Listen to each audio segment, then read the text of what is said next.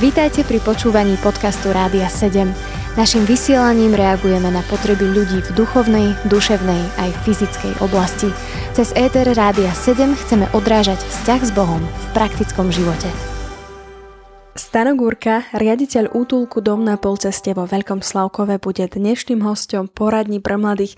Ja vás, milí poslucháči, vítam pri počúvaní a určite vám odporúčam ostať s nami. Dnes sa totiž to pozrieme na to, čo to konkrétne v živote kresťana v jeho bežných dňoch znamená dať Kristovi všetko. Prajem vám príjemné počúvanie. Mnohokrát kresťania tak možno medzi sebou uh, si dávajú takú výzvu alebo hovoria o tom, že Pán Ježiš dal všetko, aj my máme dávať naše všetko v našich dňoch.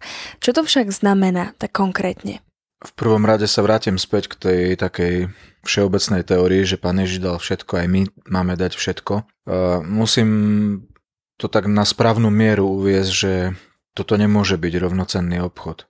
Pán Ježiš dal všetko a to všetko, čo dal, bolo sveté a bez hriechu a my, akokoľvek sa môžeme snažiť, nikdy nebudeme dokonali a bezhriešní a nikdy to nemôže byť rovnocenný obchod. Musíme si uvedomiť, že sme spasení z milosti pre odpustenie našich hriechov v krvi Pána Ježiša Krista. Z môjho pohľadu, verím, že aj z Božieho, ak my sme vyzývaní skutočne Pánom Bohom k tomu, aby sme dali všetko, to znamená, všetky naše životné túžby, sny, ciele, tak je to preto, aby sme sa stali takými skutočne slobodnými pre Božie kráľovstvo, aby nás nemohli sputávať tie naše životné ciele, túžby, sny a vízie.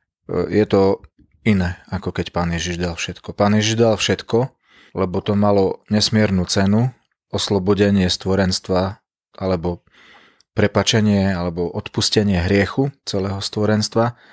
Ak my máme dať všetko, tak preto, aby sme mohli byť slobodní od sebectva, takého veľakrát aj zdravého a slúžili Bohu. Ono to ale tak po ľudsky neznie až tak slobodne. Človek má pocit, že práve keď bude slúžiť niekomu, alebo teda aj Pánu Bohu, tak, eh, tak tej chvíli ako keby stratil sám seba svoju nejakú takú slobodu sa rozhodovať podľa toho, čo on sám chce. Ako to je? Prečo to teda pán Boh takto vymyslel? Myslím, že nemusíme sa bať toho, že keď dáme všetko, tak bude to v našich životoch nejaké prázdne. Lebo pán Boh náš život naplní všetkými dobrými vecmi, ktoré pochádzajú od Neho a tie sú absolútne neporovnateľne lepšie ako tie, ktoré si, si my vieme predstaviť, že sú vynikajúce pre náš život. Čiže nemusíme sa toho bať, dokonca sa nemusíme bať toho, ak by sme potom, keď dáme všetky naše životné ciele a vizie, zrazu zistíme, že sa staneme otrokmi Ježiša Krista, ako keby.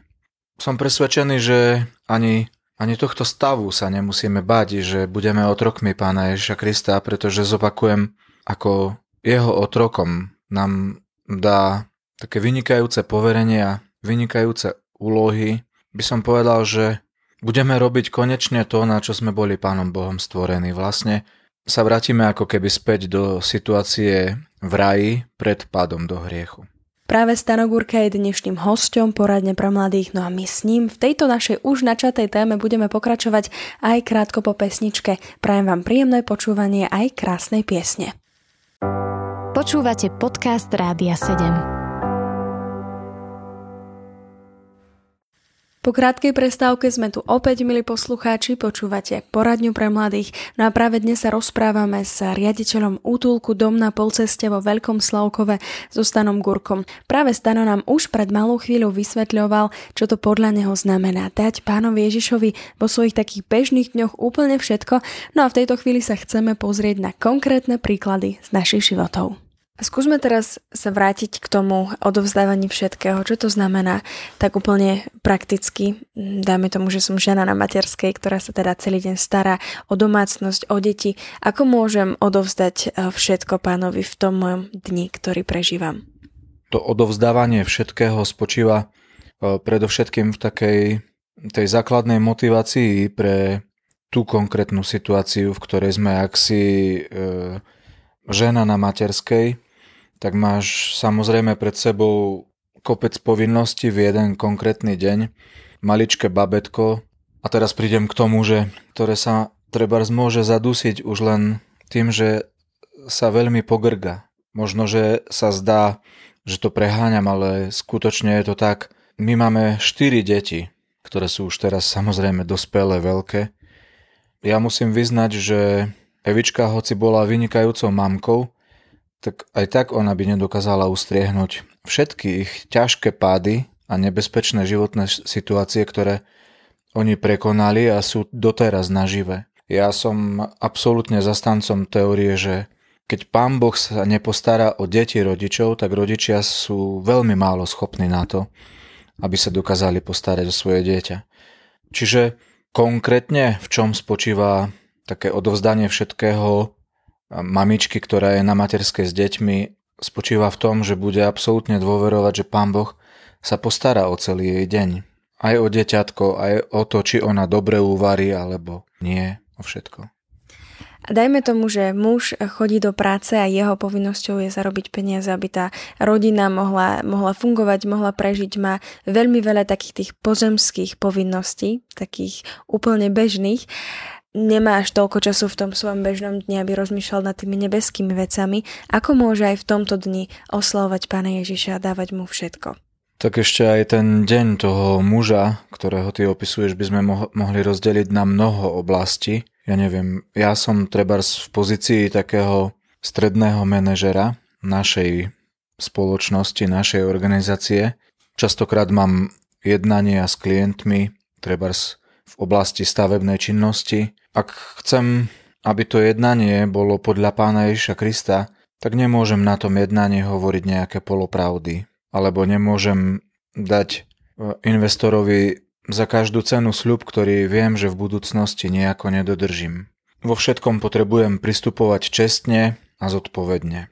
A ja treba skončím jednanie, idem na nejaké iné stretnutie, ktoré sa týka tiež nejakého toho malého biznisu, ktorý máme v našej spoločnosti tak počas jazdy autom sa modlím, ďakujem za to predchádzajúce stretnutie a modlím sa, aby som bol čestný aj pri tom nastávajúcom stretnutí.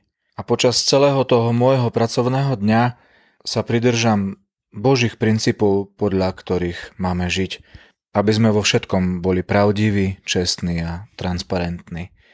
A samozrejme sú aj hodiny, keď pracujem na počítači a robím nejaký projekt, kedy sa len technicky potrebujem sústrediť na to, čo práve ľudsky robím, ale to neznamená, že Pán Boh není aj v tom so mnou, ale On je v maličkostiach s nami, ja tomu verím, som o tom presvedčený a som si istý, že dni Božích mužov môžu byť také, že v nich všetko odovzdajú Bohu. Ak e, zistím, že v tých mojich bežných dňoch nedávam pánovi všetko, ale napriek tomu túžim potom, len to ako si možno neviem, mám pocit, že, že žijem príliš pre, pre samého seba, čo s tým robiť, ako to, ako to zmeniť? To, na čo sa ma pýtaš, zažívam každý deň, každý druhý deň, že zistujem počas toho môjho bežného dňa, že to vôbec nie je ľahké. Spomínal som, že mám nejaké stretnutia ako manažer a po niektorých tých stretnutiach musím vyznať, že tomu investorovi som slúbil, čo ani neviem, či dokážem dodržať. Alebo som mu slúbil nejaké polopravdy, ktoré tiež neviem, či dokážem dodržať. Vtedy si zrazu uvedomujem, že nie som taký, akého ma chce mať pán Boh. Jediná možnosť pre mňa vtedy je činiť z toho pokanie a modliť sa, aby to v iných situáciách takto nedopadlo. V skutočnosti si myslím, že, že to, či vieme žiť tak úplne oddelený pre Pána Boha alebo nie, ani nie je tak vecou toho konkrétneho dňa, ale je vecou modlitieb niekde v, na osamelých miestach, ako to robil Pán Ježiš. Si myslím, že Boží mužovia a Božie ženy už je neskoro, možno veľakrát, keď sa modlíme v aute počas dňa, keď, sme zist, keď zistíme, že ráno sme nemali ani stišenie, lebo sme nestihli, ja neviem prečo. A si myslím, že celé toto odovzdávanie všetkého a celého našho života Pánovi Ježišovi v úplne všetkom. Celý ten boj hlavný sa odohráva na kolenách v komórke, tak ako nám to radil Pán Ježiš. On vedel vždy veľmi dobre, čo nám radí. Dať pánovi Ježišovi naozaj naše všetko sa skutočne oplatí, pretože je to dobré pre každého jedného z nás a pán Ježiš vie, že túži len po tých dobrých veciach, ktoré nám prinesú ešte viac požehnania a práve preto, milí poslucháči, vám všetkým žehnám krásny deň, plný odovzdávania všetkého, čo máte pánovi, ktorý z toho urobí ešte lepšie a lepšie veci. Zároveň aj stanovi prajeme veľa Božieho požehnania a Božie vedenie, či už v práci alebo v rodine. Lúči sa s vami Monika, no a opäť sa na vás budem tešiť aj pri ďalšej poradne pre mladých. Počúvali ste podcast Rádia 7. Informácie o možnostiach podpory našej služby nájdete na radio7.sk.